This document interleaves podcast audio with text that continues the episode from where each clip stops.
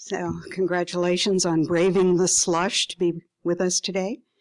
We're glad it's not exactly a repeat of Hurricane Sandy and glad that our speaker could uh, come back after that uh, event canceled his October engagement with us. So, I'm Nancy Magnuson, Goucher College librarian. Welcome to the Goucher Athenaeum. We moved here in 2009, but it still feels new, and we still host many visitors to see its innovative features and especially after we were designated by Library Journal as new landmark library last summer. Uh, and this year we're seeing extra visitors for our exhibit celebrating the 200th anniversary of Pride and Prejudice. So I hope you'll take a look at that exhibit while you're here as well. It's all it surrounds this uh, this level of the Athenaeum. Um, the Athenaeum Library Series was established in 2011 to celebrate our new building and to provide a venue for speakers on topics related to libraries, books, and reading. And we're very open to having those events be collaborations with other libraries or organizations. So if you have any ideas, uh, give me a buzz. For example, last year and coming up in May, we're uh, working with the Maryland Association of School Librarians to host the Black Eyed Susan Awards. So watch out for that too.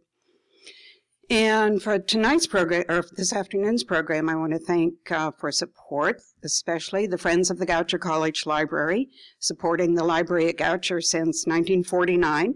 You can see more about the Friends at the table outside the room, or ask one of the people wearing one of these snazzy buttons, um, all members of, of, Friends of the Library committees. Also, the uh, Catherine Parker Scholl Library Fund. Uh, uh Mrs. Parker, Mrs. Scholl was the member of the class of 1922, and her family endowed a fund to enable the library to respond to unplanned for needs. So, as you can imagine, there are many of those, and, and we're very grateful to that family. And also uh, t- today, the uh, Laura Cooper Graham, Laura Graham Cooper Le- Lecture Fund, which was established in 1899 with a gift from Harriet Frances Cooper in memory of her sister, Laura Graham Cooper. Neither of those sisters were alumni of the college, but Harriet decided that at Goucher, her sister's friends, as well as her friends, could enjoy the lectures. Um, I also want to thank for program planning my colleagues Randy Kennedy and Maggie Dull for their work on this program. Uh, Maggie, like me, is a graduate of the Information School at the University of Washington, so we're really, although when I went there it was called the School of Librarianship. Um, and so, but we're really especially proud to present uh, this afternoon's speaker. Joe Janes is Associate Professor and Chair of the Master of Library and Information Science program at the Information School, the I School. Um, all of Joe's academic degrees are from Syracuse University. He has a, a bachelor's in mathematics, Phi Beta Kappa, Master of Library Science, and a doctorate in information transfer, whatever that is. Maybe he'll tell us. He's also taught at the University of Michigan, the University of North Carolina at Chapel Hill, the State University of New York at Albany, and Syracuse University. Um, Chapel Hill is one of the two universities that supposedly is ahead of the number three ranked University of Washington. But well, yeah, we're not sure it belongs there. Um, Joe talks a lot. It says in his bio that he's a frequent speaker, but and he's the co-author of eight books on librarianship technology and their relationship. Uh, he's a regular columnist for American Libraries, as most of you know. And after years of ending his internet library column with the phrase, but that's another story, they recently renamed the column to Another Story.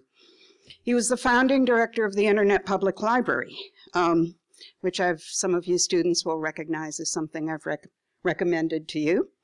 Um, and most recently, he's launched a podcast, uh, Documents That Changed, Changed the World, which discusses the origin of historically important documents uh, and how that meaning has changed along with our world. The, those documents are as varied as John Snow's 1854 cholera map, the 19th Amendment, Mao's Little Red Book, and the AIDS quilt. So please join me in welcoming Joe Janes and Information Makes Us Human.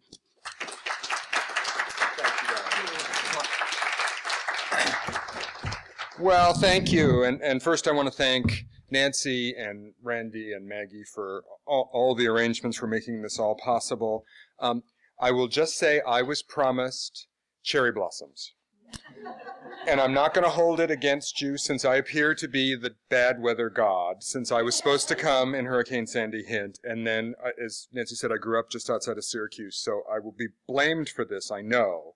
But I live in Seattle where this never happens. And, but for the record, it is 59 and sunny in Seattle today. So I came for you. Thank you all for coming and braving all of this. I know this is not your native climate any more than it, well, it is mine, but notice I left Syracuse a long, long time ago.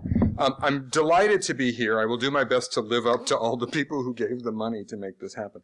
Um, and to share with you, um, uh, as Nancy said, I spent I, I, I, spent many years writing a column for American Libraries and ended completely by accident. Compl- uh, started ending all of those with, but that's another story. And I am by nature a storyteller, so I'm going to tell you some stories, and let's see what we can make of those stories. Um, and what I'm going to leave you with is we as people make information in two different ways. One you're thinking about, and one you're not yet. But both of those ways tell us something about our relationship to information and information's relationship to us and to human society. And, and each of them tells us something about how we got the way we are. So, let me start.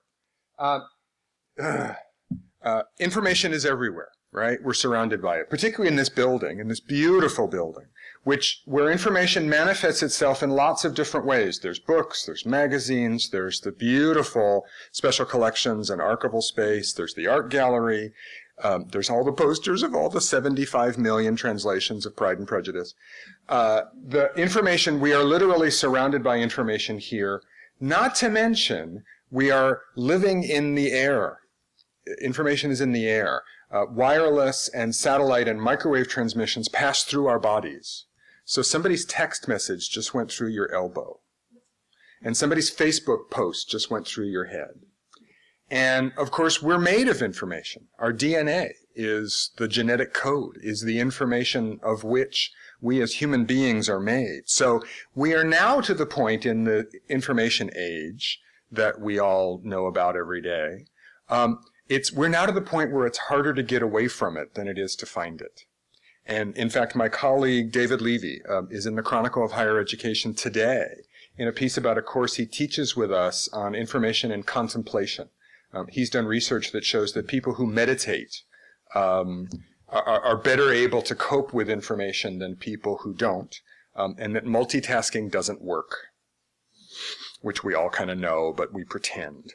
Um, so I want to get you to think about some of the kinds of forms and genres of information that I'm going to talk about. Many of you know almost as, well, many of you know more about this stuff than I do, but how old is the encyclopedia? How far back does that go? How far back does the book go? The book is a physical object. How far back does the scholarly journal go? How far back does the library, does the idea of the library go? And then, of course, the most important question, how far back does Google go? Um, so, well, I want to tell some stories about these and some other kinds of objects and just see where they take us. So, who's the brave person who's going to volunteer when the first encyclopedia was? There are no prizes. I should have brought little ice gold doodahs, but we'll pretend there's a prize. Was it in the 1630s in France? Do, are there other takers? I'm going to talk about this. I'm going to talk about France.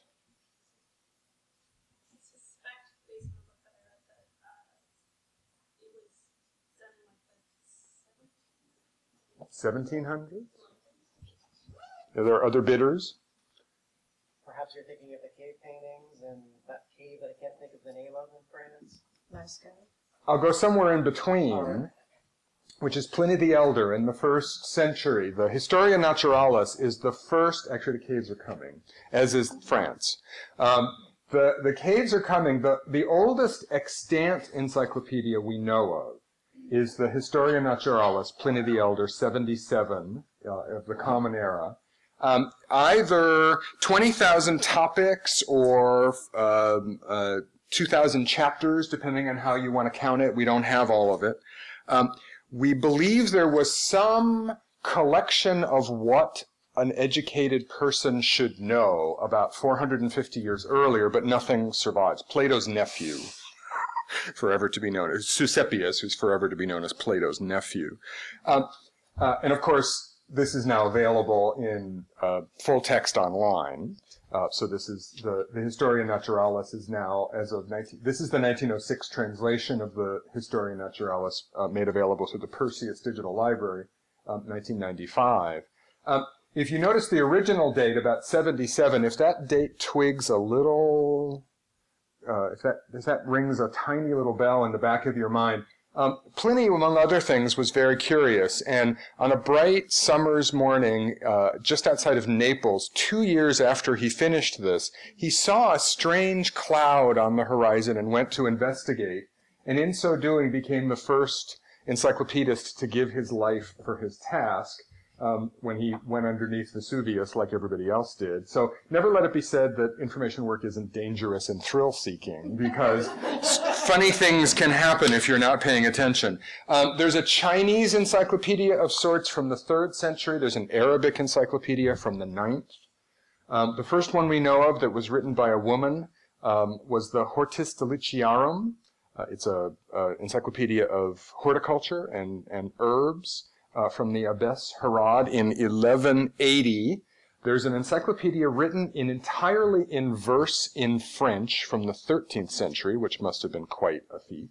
Um, there's Sir Francis Bacon's um, uh, Great Awakening, the Instauratio Magna, in 1620, that for many people is sort of the first modern encyclopedia, except he never actually wrote it. Um, he did write a prospectus, though, and the prospectus for the Great Awakening um, which was Frank, Francis Bacon's attempt to plan out an encyclopedia, uh, took root in the Encyclopédie, which is what many people think of. Um, Diderot. I'll come to Diderot in a second. Let me go back to Bacon. Bacon not only is constructing a, a plan for an encyclopedia, he's also creating the scientific method as we know it. So the 17th century, 1620 is when uh, Bacon uh, puts together the beginnings of what we now think of as the scientific method bear that in mind. We'll come back to Bacon and the scientific method in a little while. And in fact, this uh, Diderot's plan for the encyclopédie, uh, the système figuré, um, uh, is is Bacon just translated into French. Uh, uh, uh, Diderot had time to do this because he was in jail on an atheism charge, so he's able to translate mémoire, raison, imagination, memory, reason, and imagination, and that's what um, uh, Bacon divided all of human knowledge into was memory, reason, and imagination. And actually, when I teach reference these days, I tell people all of reference work is memory and imagination. Can you remember it? Can you imagine it? And that'll actually take you a long way. That and, and um, Isadore Mudge, content over uh, um, method over material. That'll t- that's all you need to know about reference work. So Diderot, um, uh, finally, it takes him the better part of 20 years to publish this thing. Attacked by the Jesuits, condemned by the Pope, censored by the government, by the government.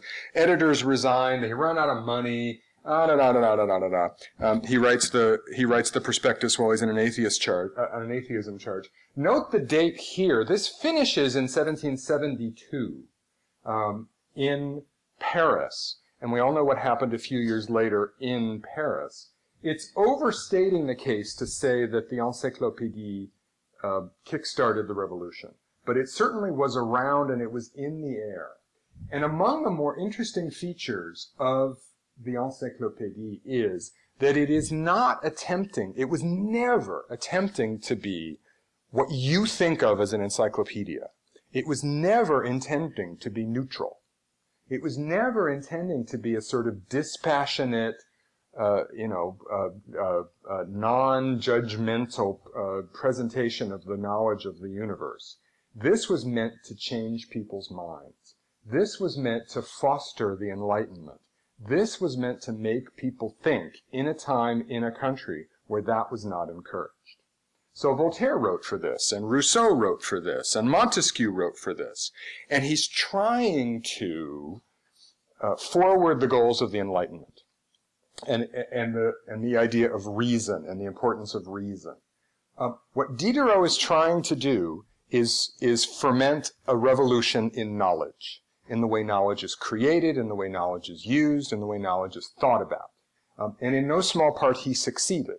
Um, despite all of the reversals and financial troubles and all the rest of it, he's trying to change the world through a, a revolution in knowledge in ways that these people were not. So, 1771, uh, this is a moneymaker. This is all about entrepreneurship. So the Britannica, which has won, of course, kinda, or it did until a few years ago, uh, the Britannica got the reputation as being, you know, the world's greatest encyclopedia, blah, blah, blah, and the 11th edition, blah, blah, blah, and all this great business. Um, they were just in it for a buck. Uh, and, um, it, uh, and it worked. But they were largely kind of aping the encyclopédie as an idea. It isn't a, it isn't a translation, it isn't a copy, but there were a lot of people building encyclopedias in these days, and it was a moneymaker. Um, the first edition came out in uh, 1771. Um, it has just recently announced that they are ceasing publication in print, which leaves the World Book, as far as I know, as the only major encyclopedia left in print. Those were the days. Um, the even until the very last issue, um, the print encyclopedia is dedicated to the British sovereign and the United States president. So it was Elizabeth and Barry. The final, the final volumes were, des- uh, uh, I thought that, I just think that's charming that it's dedicated to the two of them because it's largely an American institution now. Um, the first edition wound up as three large volumes. This is the frontispiece and title page of the first volume. Uh, many of the articles wound up being extremely long treatises of upwards of 100 pages. And then there were the really small ones. Um, the entry on drama in the first edition got seven lines. The entry on woman got one line. Um, the female of man, see homo. Um, in case you were interested, laxatives dissolved in ass's milk is a remedy, remedy for toothache.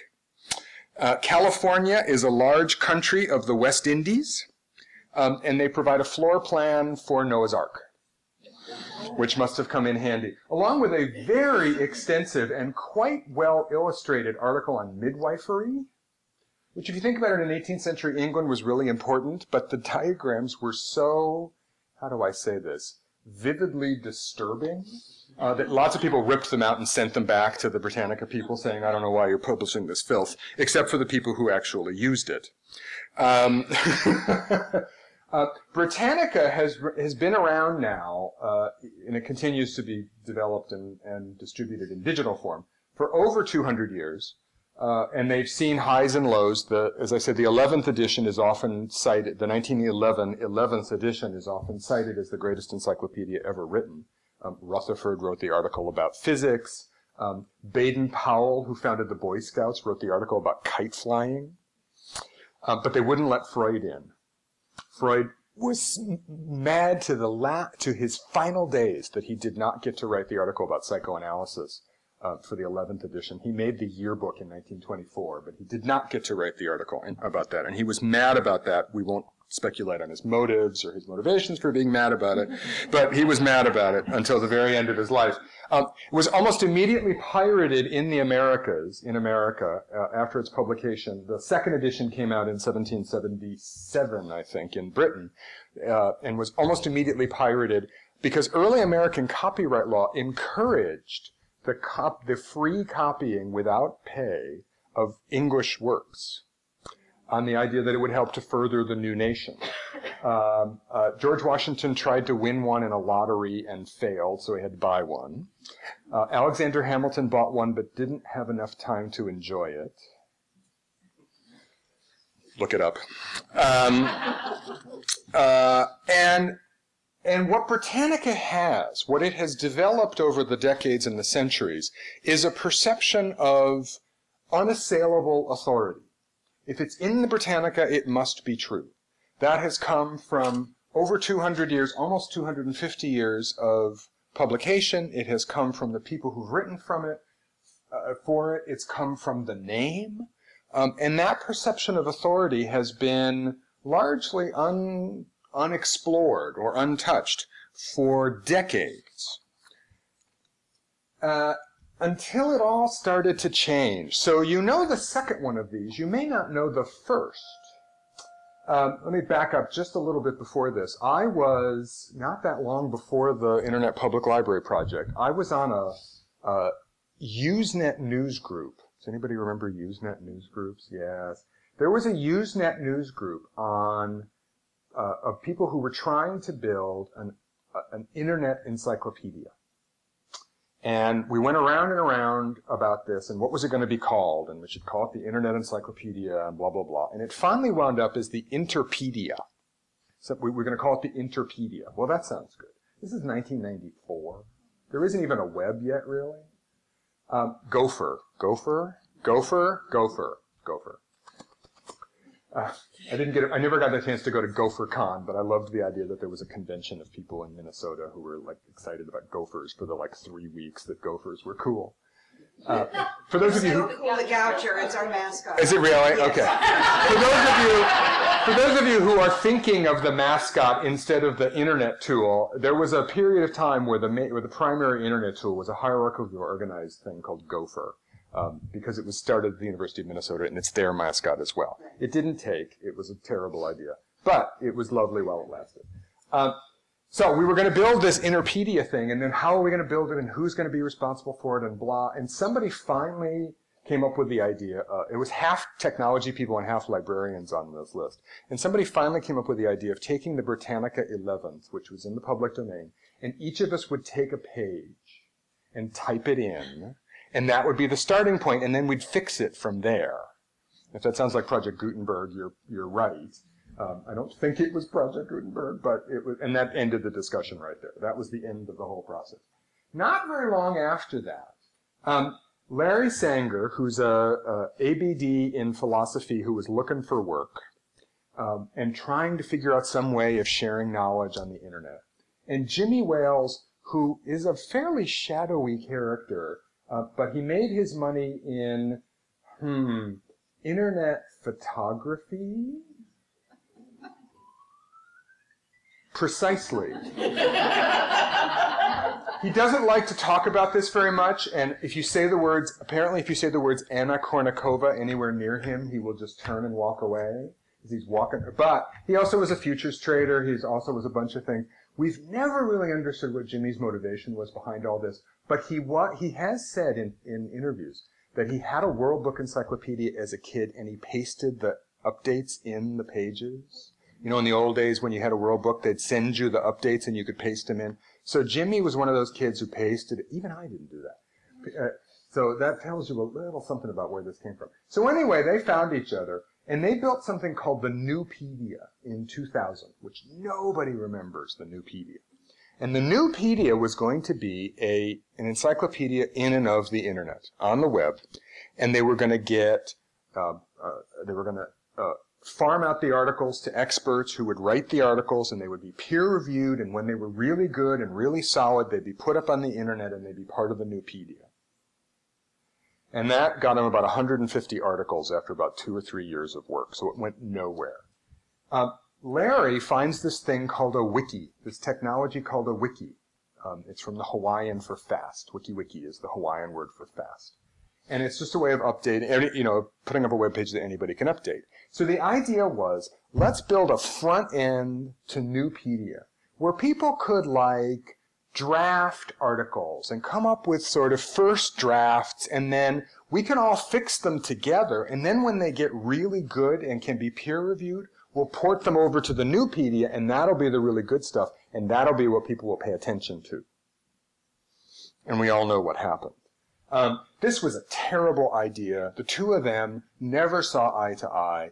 Uh, when larry left the wikipedia project after the wikipedia took off he, he wrote like a 20 page blog post that read like a bad breakup uh, narrative, you know, of all the things Jimmy was mean to me and he never liked me and he was, he was, he was a bad person. And, Jimmy sort of rose above the whole thing, which is why Jimmy now is the, is the, his, his informal name within the Wikipedia movement is he's the God King of Wikipedia.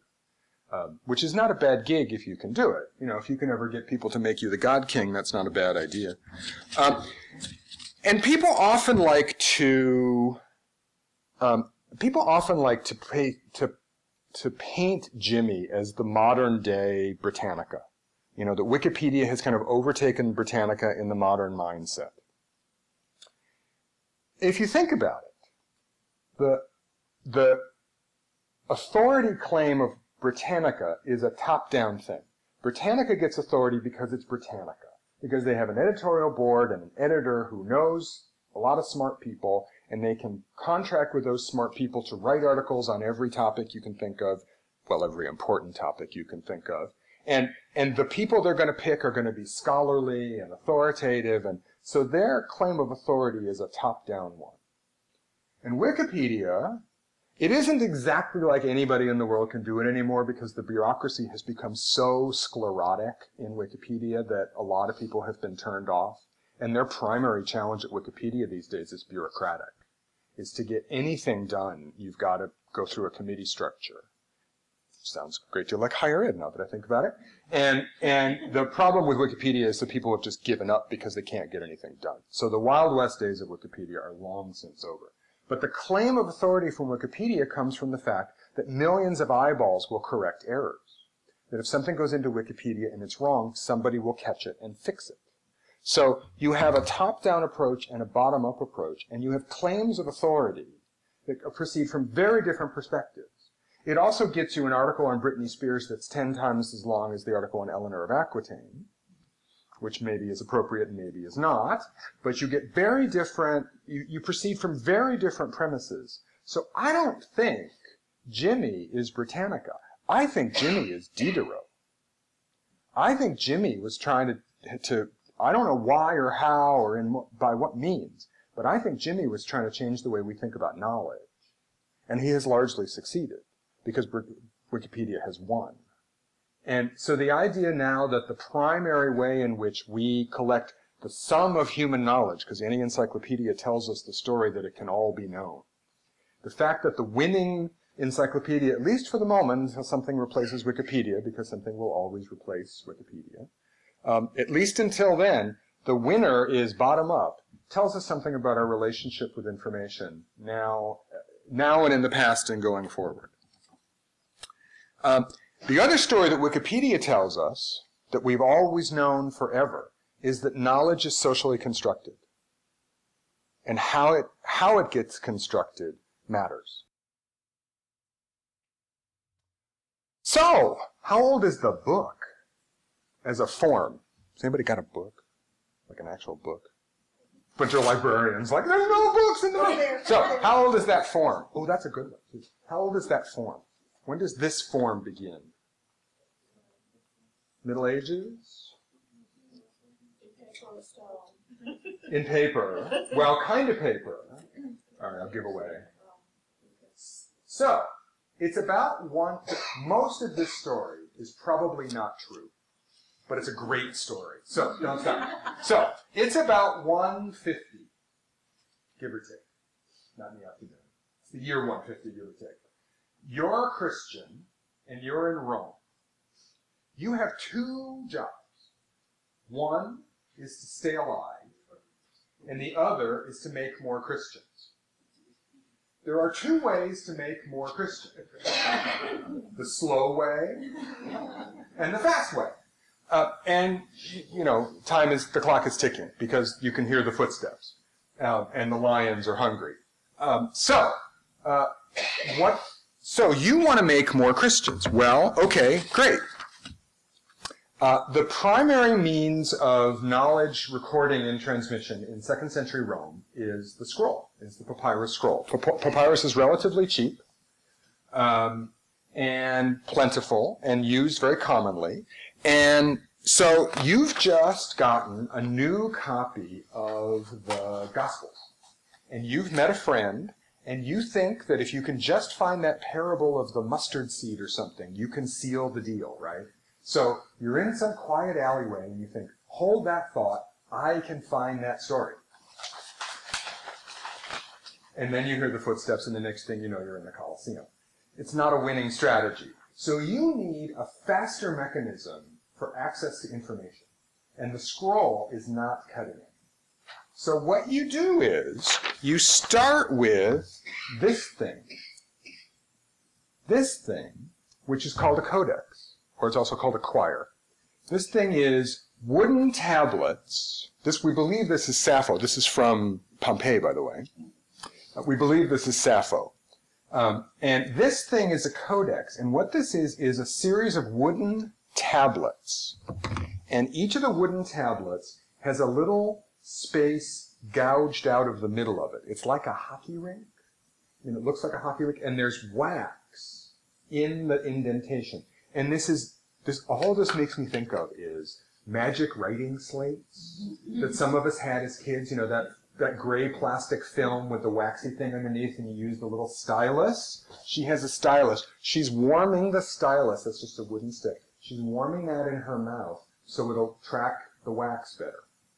So this is how you make notes. This is how you write first drafts because parchment and, and uh, papyrus are too precious to use for just writing notes and such. So she's making notes, um, and you see here the uh, the tablets are tied together. That's a little ribbon up in the corner. So they're tied together, and she's just making notes in the wax. And then when you're done transcribing or editing, you can smooth the wax out and start over again. If you were a spy, of course, you could write your message under the wax, and no one would see it, and then you just take the wax out. And so we have espionage from the second century under the wax. This thing's been around for hundreds of years. Um, so what you do is you take a piece of parchment and you slice it up and you stitch it in between the the two halves of a codex, and you have a book. So the codex form of the book, we don't know it's the Christians because we don't know what the first codex book was, but doesn't that make a great story? Uh, and the, the, Christians were very enthusiastic early adopters of the codex form, precisely because it was way more efficient from an information storage and retrieval com- uh, perspective than scrolls were. Not only was it faster access, and you could begin to invo- evolve things like title pages and page numbers and indexes and all these other finding mechanisms that we so take for granted, we don't even realize them anymore. But you can also use both sides of the paper. So it's way more efficient. It's way easier to use. It's a much more efficient tool. And now we have codices. Uh, the codex form of the book uh, goes on with manuscript uh, for another 13 centuries until 1453. I don't have time to tell the whole Gutenberg story, but Gutenberg, who was just kind of a loser, uh, the only reason Gutenberg invented movable type and changed the, all of human history is because he was a terrible, terrible businessman. And he had made, he was a goldsmith. He made mirrors for a religious fair and got the year of the fair wrong. So he had all these mirrors and nothing to do. No way to sell them. So he took out a loan so that he could invent movable type. That's a great story. I love that story. Um, uh, so the, he Gutenberg doesn't do much to the form. If you've seen a Gutenberg Bible, it looks exactly like a printed, looks exactly like a manuscript. It was designed. The font was designed to look exactly like handwriting, exactly like manuscript writing. It's called a, that process is called skeuomorph.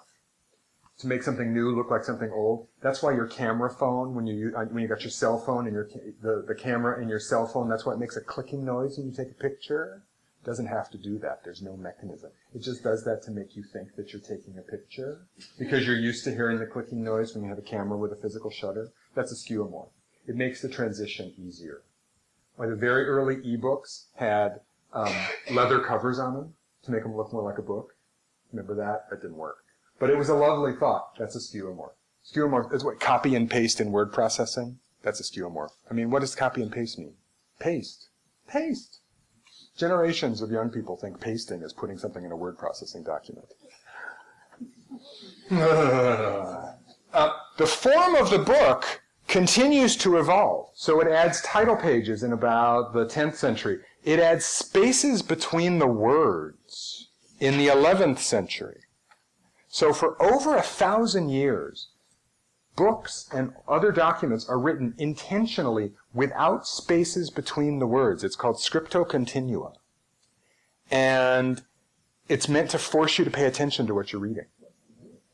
Because if you have, it makes you slow down. It was not a, it, this was a, this was a choice. This was not to save space. this was a choice. It does save space. But it was a choice to make you engage. And also, I mean, it's a kind of weird post-structuralist Foucaultian kind of reader response argument that every time you read a text, it's different because you're engaging with it when you're a different person.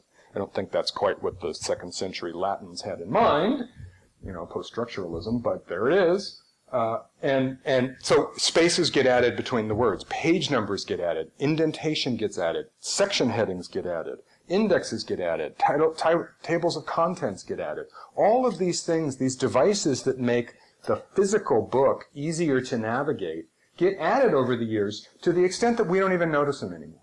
One of the exercises I have my class do is look at a book like you never looked at it before and list all the ways in which, all the bits and pieces, all the devices. And they routinely come up with seven or eight dozen devices that make a book work, which every third three year old is completely taking for granted. The physical book continues to evolve. Have you seen these flipbacks? They're paperbacks that are just rotated 90 degrees. So they do like this. They're printed like this. So you can read them on the bus without elbowing your neighbor. Um, so even in the face of what we know is coming, that's the most sinister picture I could find. Even in the face of what we know is coming, the physical book continues to evolve. The form and structure and usage of the physical book continues to evolve, even in the face of what we know is coming um, with ebooks. Um, uh, the Kindle Fire, the you know, every the 16 billion of these things. Um, uh, the Nook appears to be in some trouble because Barnes and Noble is in some financial trouble. Um, the Kindle is clearly trying to kill all of these. Um, and Amazon, yes, I live in Seattle. I saw Jeff Bezos two days ago in the flesh.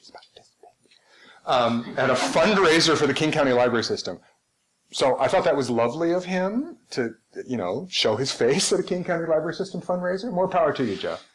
I thought, oh, that little bald man looks familiar. Who the hell is that? Oh, Jeff Bezos. Who's wearing a name tag? I'm like, dude. you're Jeff Bezos. You're in Seattle. We know who you are. You know, it's not like it's a big surprise. Um, so even in the face of what we know is coming, um, the print book continues to evolve. The digital book continues to evolve as well. Um, just a quick aside. Uh, I, I, see Joe's got an iPad. When you are, are moving from one page to another on a on a tablet device or something like that, what do we call it? Scrolling. Just how far have we come? Uh, yeah. So we've gone from one scroll to the other. Um, it's entirely possible the ebook is going to look more like scrolls for a while. Because what's a page number mean for an ebook? What's a page? How do you cite this stuff? How do you locate this stuff? Is it by word number, by paragraph number, by a direct citation to the thing, assuming you've got a digital object that'll persist long enough that you can point to it in a, in a footnote? So we may have to evolve all these devices all over again. We, and particularly those of you in the library profession, I say this to my students all the time, we are the, are, are the first generation in almost two millennia to watch a new device, a new book carrying device emerge and evolve before our eyes. Because it's been since the second century that the, the primary form of the book has changed to the extent that nobody even thinks about it anymore. So we're privileged in the sense that we get to watch the, an entirely new format of the book um, be developed and evolve before our eyes. Um, there's also this. Have you seen these book apps? This is not an ebook, and oh my God, what would Ayn Rand have made of this? I think it's particularly fascinating that one of the first book apps was Atlas Shrugged. Oh my God! Oh my God! That's just too funny. Um, so this is the this is not an ebook. This is an app of Atlas Shrugged. So just wrap your mind around that for a second. And it does have the text of the book. Yes, that's fine. And it also has like fun facts about Ayn Rand and quotes that you can tweet to your friends. this is the this is the most unintentionally funny thing I have seen in a long time. Uh, and and so it's not. It is the net. The it's a tiny quarter of a half of a step away from an ebook towards something a more immersive experience. It's got an audio track and all these other things.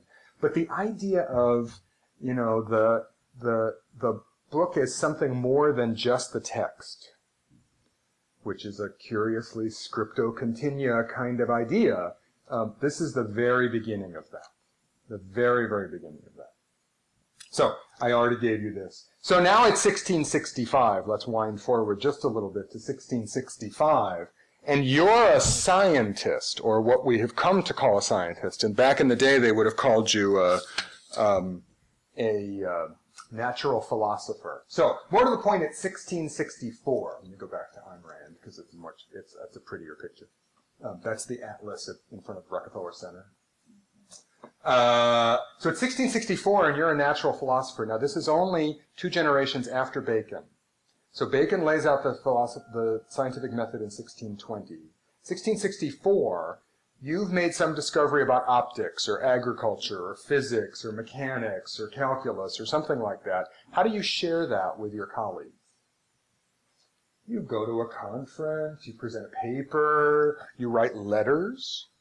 Um, correspondence was an important method of scientific communication in the middle 17th century. And there's still physics review letters. It's one of the primary journals in physics, physics review letters. Even to this day, 350 years later, there's still this aftertrace of correspondence as a mechanism for scientific communication um, in our in the devices we use today.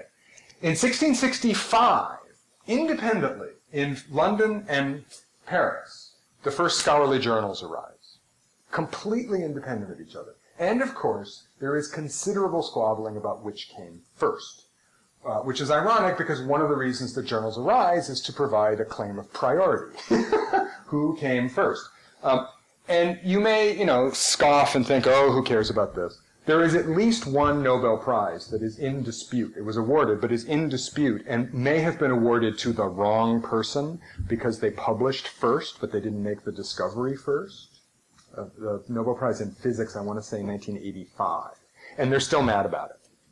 Because it's a Nobel Prize, you know, and just because somebody beat somebody to the punch, and the whole Leibniz-Newton calculus thing, I mean, this goes throughout scientific history. Uh, the Journal des Savants and the Philosophical Transactions. The Philosophical Transactions are still being published. The Royal Society in London publishes the Philosophical Transactions. Still being published, now online, and actually the the online uh, Philosophical Transactions goes all the way back to 1665. So you can read the first ever issue of the Philosophical Transactions. The Journal didn't survive the revolution. Not a lot did.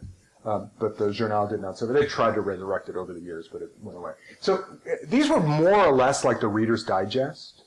Um, they would print little snippets and little highlights and so on. And they quickly evolved into what we think of today as the scholarly journal. Uh, people who published in these journals in the late 17th century would not find anything confusing about a modern scholarly journal in print. It looks exact. It, it, the, the format, the structure, the layout, the way it's written, all of it would be very familiar to a 17th century scientist. Some of it's written like it's some of it's written today like it's in the 17th century. Um, we'd be better in the 17th century, be a little flowerier, yeah. Um, the uh, so these fit these met a need.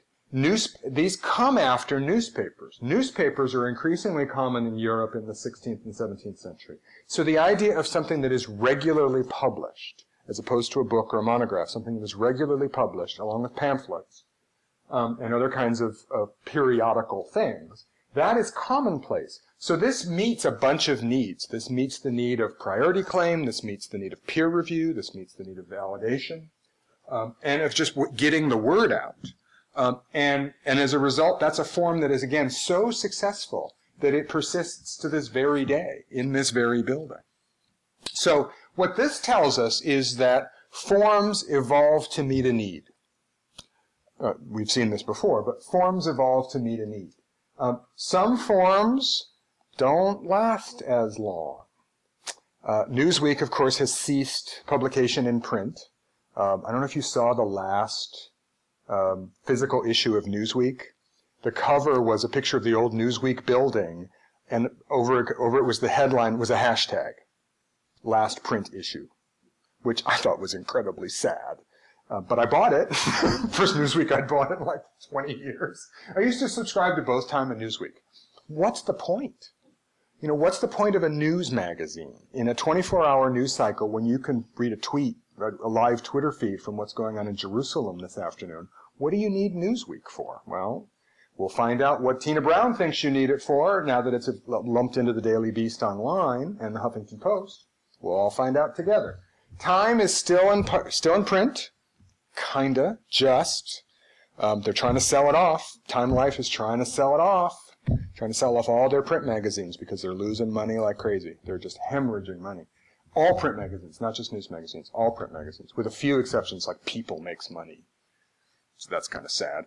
Um, uh, but forms come and go. Sometimes they outlive their usefulness. So, I had a roommate in 1981 who had this 8 track.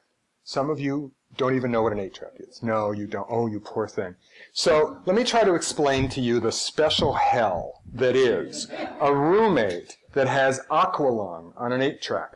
So, an 8 track is magnetic tape in a cassette. So this is a, a uh, some of you are having flashbacks right now, right?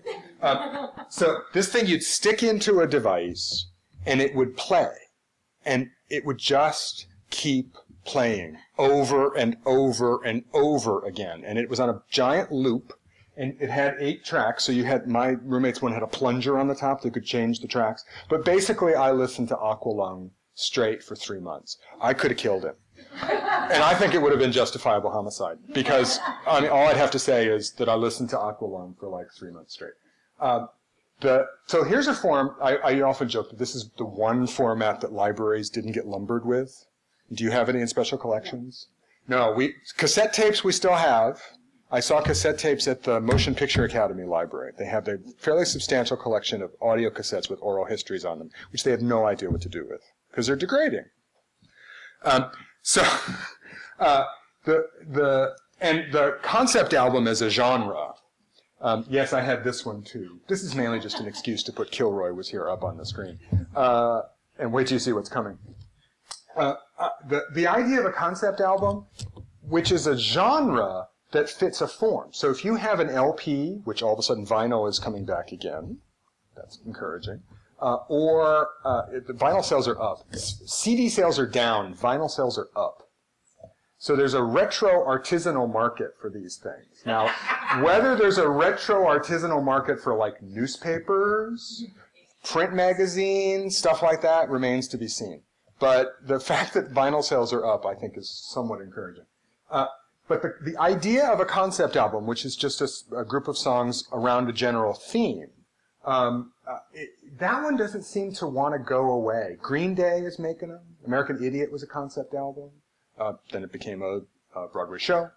Uh, so forms and genres kind of evolve and sometimes come and go without much reason. Uh, all forms arise for some sort of reason, including YouTube. Um, but when they outlive their usefulness, when something overtakes YouTube, which you know has had billions and billions and billions of views, and there's untold millions and millions of videos. When something overtakes YouTube, where is that gonna go? Where is that slice of human history gonna go? The Library of Congress, for reasons that surpass understanding, is archiving the global Twitter feed. They got more than they bargained for. Just was it a few months ago? They said, "Well, we don't quite know what we're doing, and we can't really do anything with it, and we don't really have any way to like index it or store it or anything, but we've got it." Great, which makes them look like boobs. Um, but nobody is storing this, and if Google just decided that YouTube isn't a good idea, this is all just going to go away. And and there and YouTube is an important part of the social fabric right now. And so, what is a future historian going to do about the first decade of the 21st century? Because YouTube is not going to be around forever. And in 50 years, what's somebody going to make of the first 10 years of this century? And also one wonders, will people in 50 years care? You know, is there, is there still going to be the interest in the historical record 50 years on, or will we become a society and a people simply of the moment? Um, the, uh, while we're still on scholarly journals, and you can tell somebody that I made it all the way from uh, scholarly journals to Glee in three slides, and I defy anybody else to be able to do that. Uh, while we're talking about scholarly journals, this is poten- this arguably the most influential journal article ever printed. Um, uh, you, you hear people talk about the pages of history. This is one of the pages of history. This is the two-page article in Nature in 1953 that laid out the structure of DNA. Two pages. Two pages. Uh, and you can just, there's the picture. And somewhere in here they say, we believe this structure has interesting properties. Two pages that completely transform our understanding of, um, of ourselves and how we got here. And it's, oh, the structure has novel features which are of considerable biological interest. You think? Um, oh, and then I have to tell the very sad story of Ellen Roche. Does that name, I mean, we're not far from where this all happened. Ellen Roche. 2001, Ellen Roche was a um, staff member at Johns Hopkins who volunteered for a research study on asthma. And she was healthy and uh, signed a consent form. And they said, we're, uh, this was a, a, a study of a new method of treating asthma. And the way you study asthma is you artificially induce asthma in a healthy person. And then you see if you can treat it. And the way to artificially induce asthma is by uh, giving people a compound to inhale called hexamethonium. And Ellen Roche signed up for the study and inhaled hexamethonium, and within three or four days she was dead. Massive organ, massive respiratory failure, massive organ failure. Uh, and the researchers had done their homework. They had done a very thorough literature search about hexamethonium and not found any article that listed any severe reactions. They knew people would, you know, cough and have artificially induced asthma. Um, hexamethonium had not yet, uh, had only recently been added as a subject term in Medline for the librarians in the crowd. But there was a 1950s article from Index Medicus that was only accessible through a print database search, a print index search of, of Index Medicus, because Medline didn't go back far enough digitally.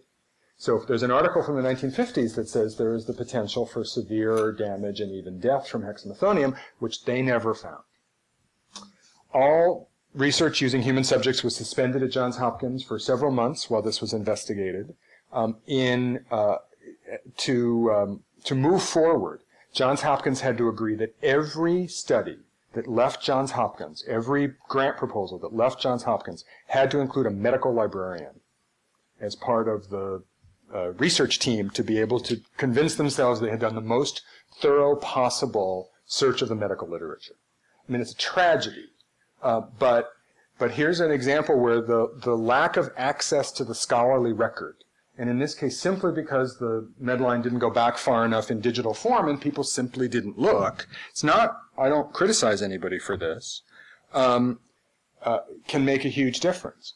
And the notion of a scholarly journal is that it should be a form that endures over time. We still have journals from the 17th, 18th, 19th centuries. But these forms don't do you any good if you can't get at them. So it's as much about the access mechanism as it is about preservation and conservation of the forms itself. What is now happening to the journal, or what has been happening to the journal as a form over the last 10 or 15 years, as it becomes increasingly digital, and as you have substantial mergers and acquisitions in the scholarly publishing business, is that you have more and more of this stuff in fewer and fewer hands. And it also becomes more and more tricky to get at it. So a form that endures um, in a way that doesn't, a form that endures, but an access mechanism that doesn't, all of these roles, especially as you get to the open access uh, journal world of people just creating open access and freely available journals, what happens to things like peer review? What happens to priority claim? What happens to those roles as we go forward? And we don't have a good answer for that. Um, we as people cannot help. Remember, I said at the very beginning, we make information in two different ways. So far, we're still on way number one. We can't help making information. Uh, graffiti is so far back we don't know when graffiti began. This is second century Roman graffiti. Um, it's a political caricature of a, of a man named Peregrinus, who they were making fun of because of his nose.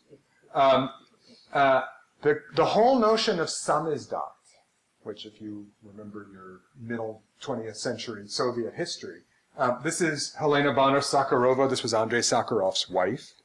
Um, in the middle of the 20th century in the Soviet Union, you could own a typewriter, but if you bought typewriter ribbons, they had to be registered. You could not own a printing press.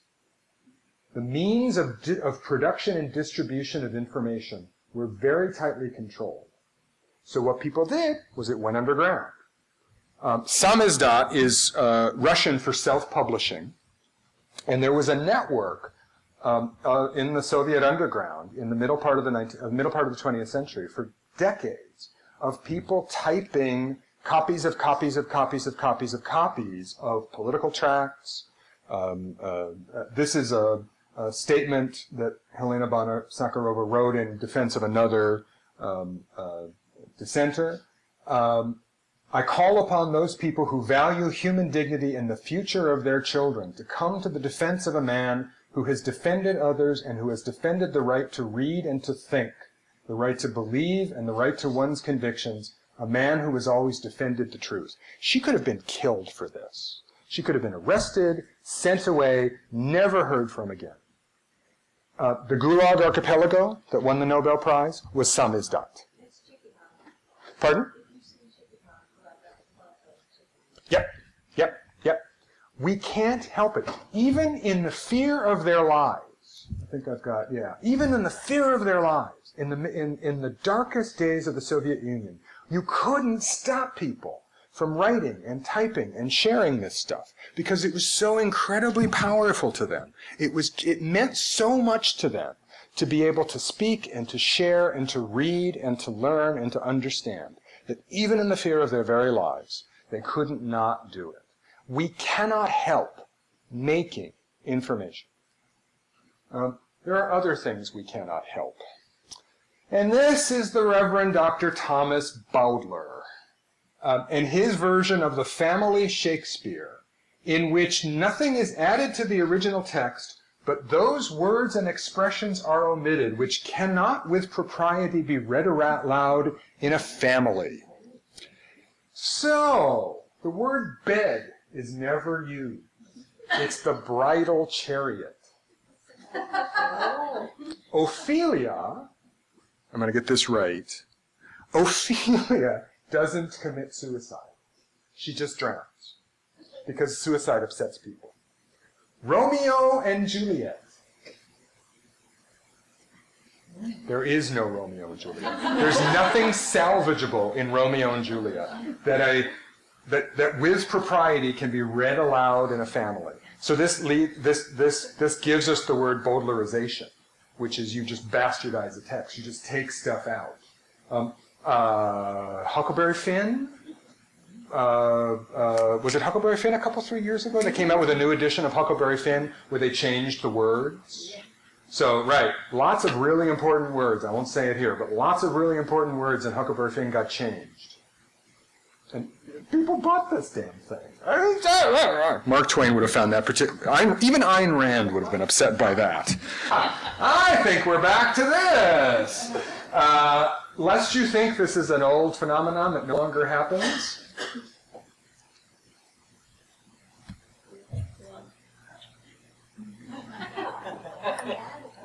If this isn't the creepiest thing you see all day, I want to know what it is. This is ClearPlay. This is a DVD player, and it is it is a normal DVD player. So if you just bought this thing, you can buy these at Walmart and Target and a bunch of different places. You can just put a DVD in and it will play. The trick of a ClearPlay is you can, if you buy a movie, just any movie on DVD, you can go to the Clear, and you have a ClearPlay device. You can go to the ClearPlay website and download a set of filters that onto a memory stick, and then you plug it into the ClearPlay, and what it will do is, depending on which of the several dozen categories you choose of things that are objectionable to you, it will omit those from the movie. So it'll either blur out a word. If, if you don't like references to the deity, it will blur those out. If you don't like sex scenes, it will blur those out. If you don't like sex scenes from people who have the same body parts, it will take those out. If you don't like there are dozens. There's like a hundred categories of things that it will take out. Um, and they say they do. So there are people they hire to watch these movies, and they don't do anything to the DVD. It's just the player knows where the objectionable stuff is, and it just bleeps the words, or it takes out entire scenes. And they say they do it in, a way, in such a way that it doesn't interrupt the narrative. All I can say is, if you want an entertaining afternoon, download the categories that they find objectionable from a movie like Four Weddings and a Funeral. Oh my God, it's longer than the movie. You're right. So this is, first of all, within weeks, they get sued by the Directors Guild for copyright infringement because they say you're making an entirely different movie that is not what we had in mind, and now you're making an infringing copy of my movie, and the Directors Guild and the MPAA sues instantly. And before the suit comes to trial, the Family Entertainment and Copyright Act is passed by Congress, which explicitly permits this as a, as a legal process. Now, all you need to know is which state this company is founded in and which senator introduced that bill. Orrin Hatch. It's a Utah company. Surprise! Look at all the happy white people. just saying. I mean, that just is, oh my God, oh my God, oh my God. Yes, completely legal. Absolutely legal. So, there are all kinds of information behaviors we can't help good, bad, and indifferent. this is just another recent example of a terrible one. So, we make information in lots of different ways, and we interact with information in lots of different ways. So, what's the other way? Do you know why you have fingerprints? Do you know what they actually do for you, other than identification purposes? Do you know what they do for you physically? They let you grip things. Right. If we didn't have fingerprints, you can't hold on to anything. It's the ridges that help you hold on to things. The ridges are formed, I learned all this. The ridges are formed in utero from the pressure of the uterine fluid. So that's why we have fingerprints. That's why they, they are the way they are. So far as we know, no duplicates have ever been. Now you're all looking at finger. Uh, so far as we know, no du- there have never been duplicates. Um, fingerprints as, as identification goes back to 19th century India. The British used handprints on the back of pay, uh, pay receipts on the theory that, that you couldn't teach the Indian workers how to write. So you'd use their handprints instead as an acknowledgement that they could receive their pay. oh, those wacky Brits. So that was how we began. Uh, but the use of fingerprints in criminal investigation is largely 20th century. Um, uh, so this is the FBI, this is a picture of the FBI Bureau of Criminal Identification mid 20th century. The FBI Bureau of Criminal Investigation, which is formed around the fingerprint uh, identification process, it started in 1905. So it was around in Britain a little bit before that. Uh, there was this incredibly elaborate scheme of 1,024 categories around fingerprints, around shape and size and structure, and, and uh, identification is made by basic shape and then by things like where the ridges on a particular finger, on a particular ridge, and where the, where the ridges begin to bifurcate. I learned about all this because I went down to the King County Sheriff's Office, King County in Washington State, that's the city of Seattle is in, the county of Seattle is in, which is one of the, one of the national centers for, I had no idea, one of the national centers of fingerprint identification funded by a federal grant and also a special levy by the taxpayers of King County. And I went down to the sheriff's office because, you know, you watch CSI, or I used to watch CSI before it got weird, and at some point in almost every episode, they would do the fingerprint thing. You know, they take a fingerprint off of a body or a glass or a piece of dust or God knows what and they would stick it in the system, and it would go, bing, right? And I wanted to know, and it always went bing, and I kept thinking, why doesn't WorldCat go bing? You know, if WorldCat like cycled through all the covers of all the books that it isn't what you're looking for, and then the book you are looking for comes up with like ping, would that be more interesting? Wouldn't that be better? Yeah, sure, that'd be better. So WorldCat should get on that. We should get OCLC on that. But that's not going to happen because that would be too much fun. So I went to the King County Sheriff's Office to ask, like, how does this work? I mean, so there is no National Fingerprint Identification Bureau. There just isn't. There's no national system. The AFIS thing they talk about in all the crime shows is basically MARC. It's a database standard. So you can encode, and then I kept asking, what's the metadata? What do you search on? When you're trying to search a fingerprint, what's the metadata you search on? And they didn't understand the question.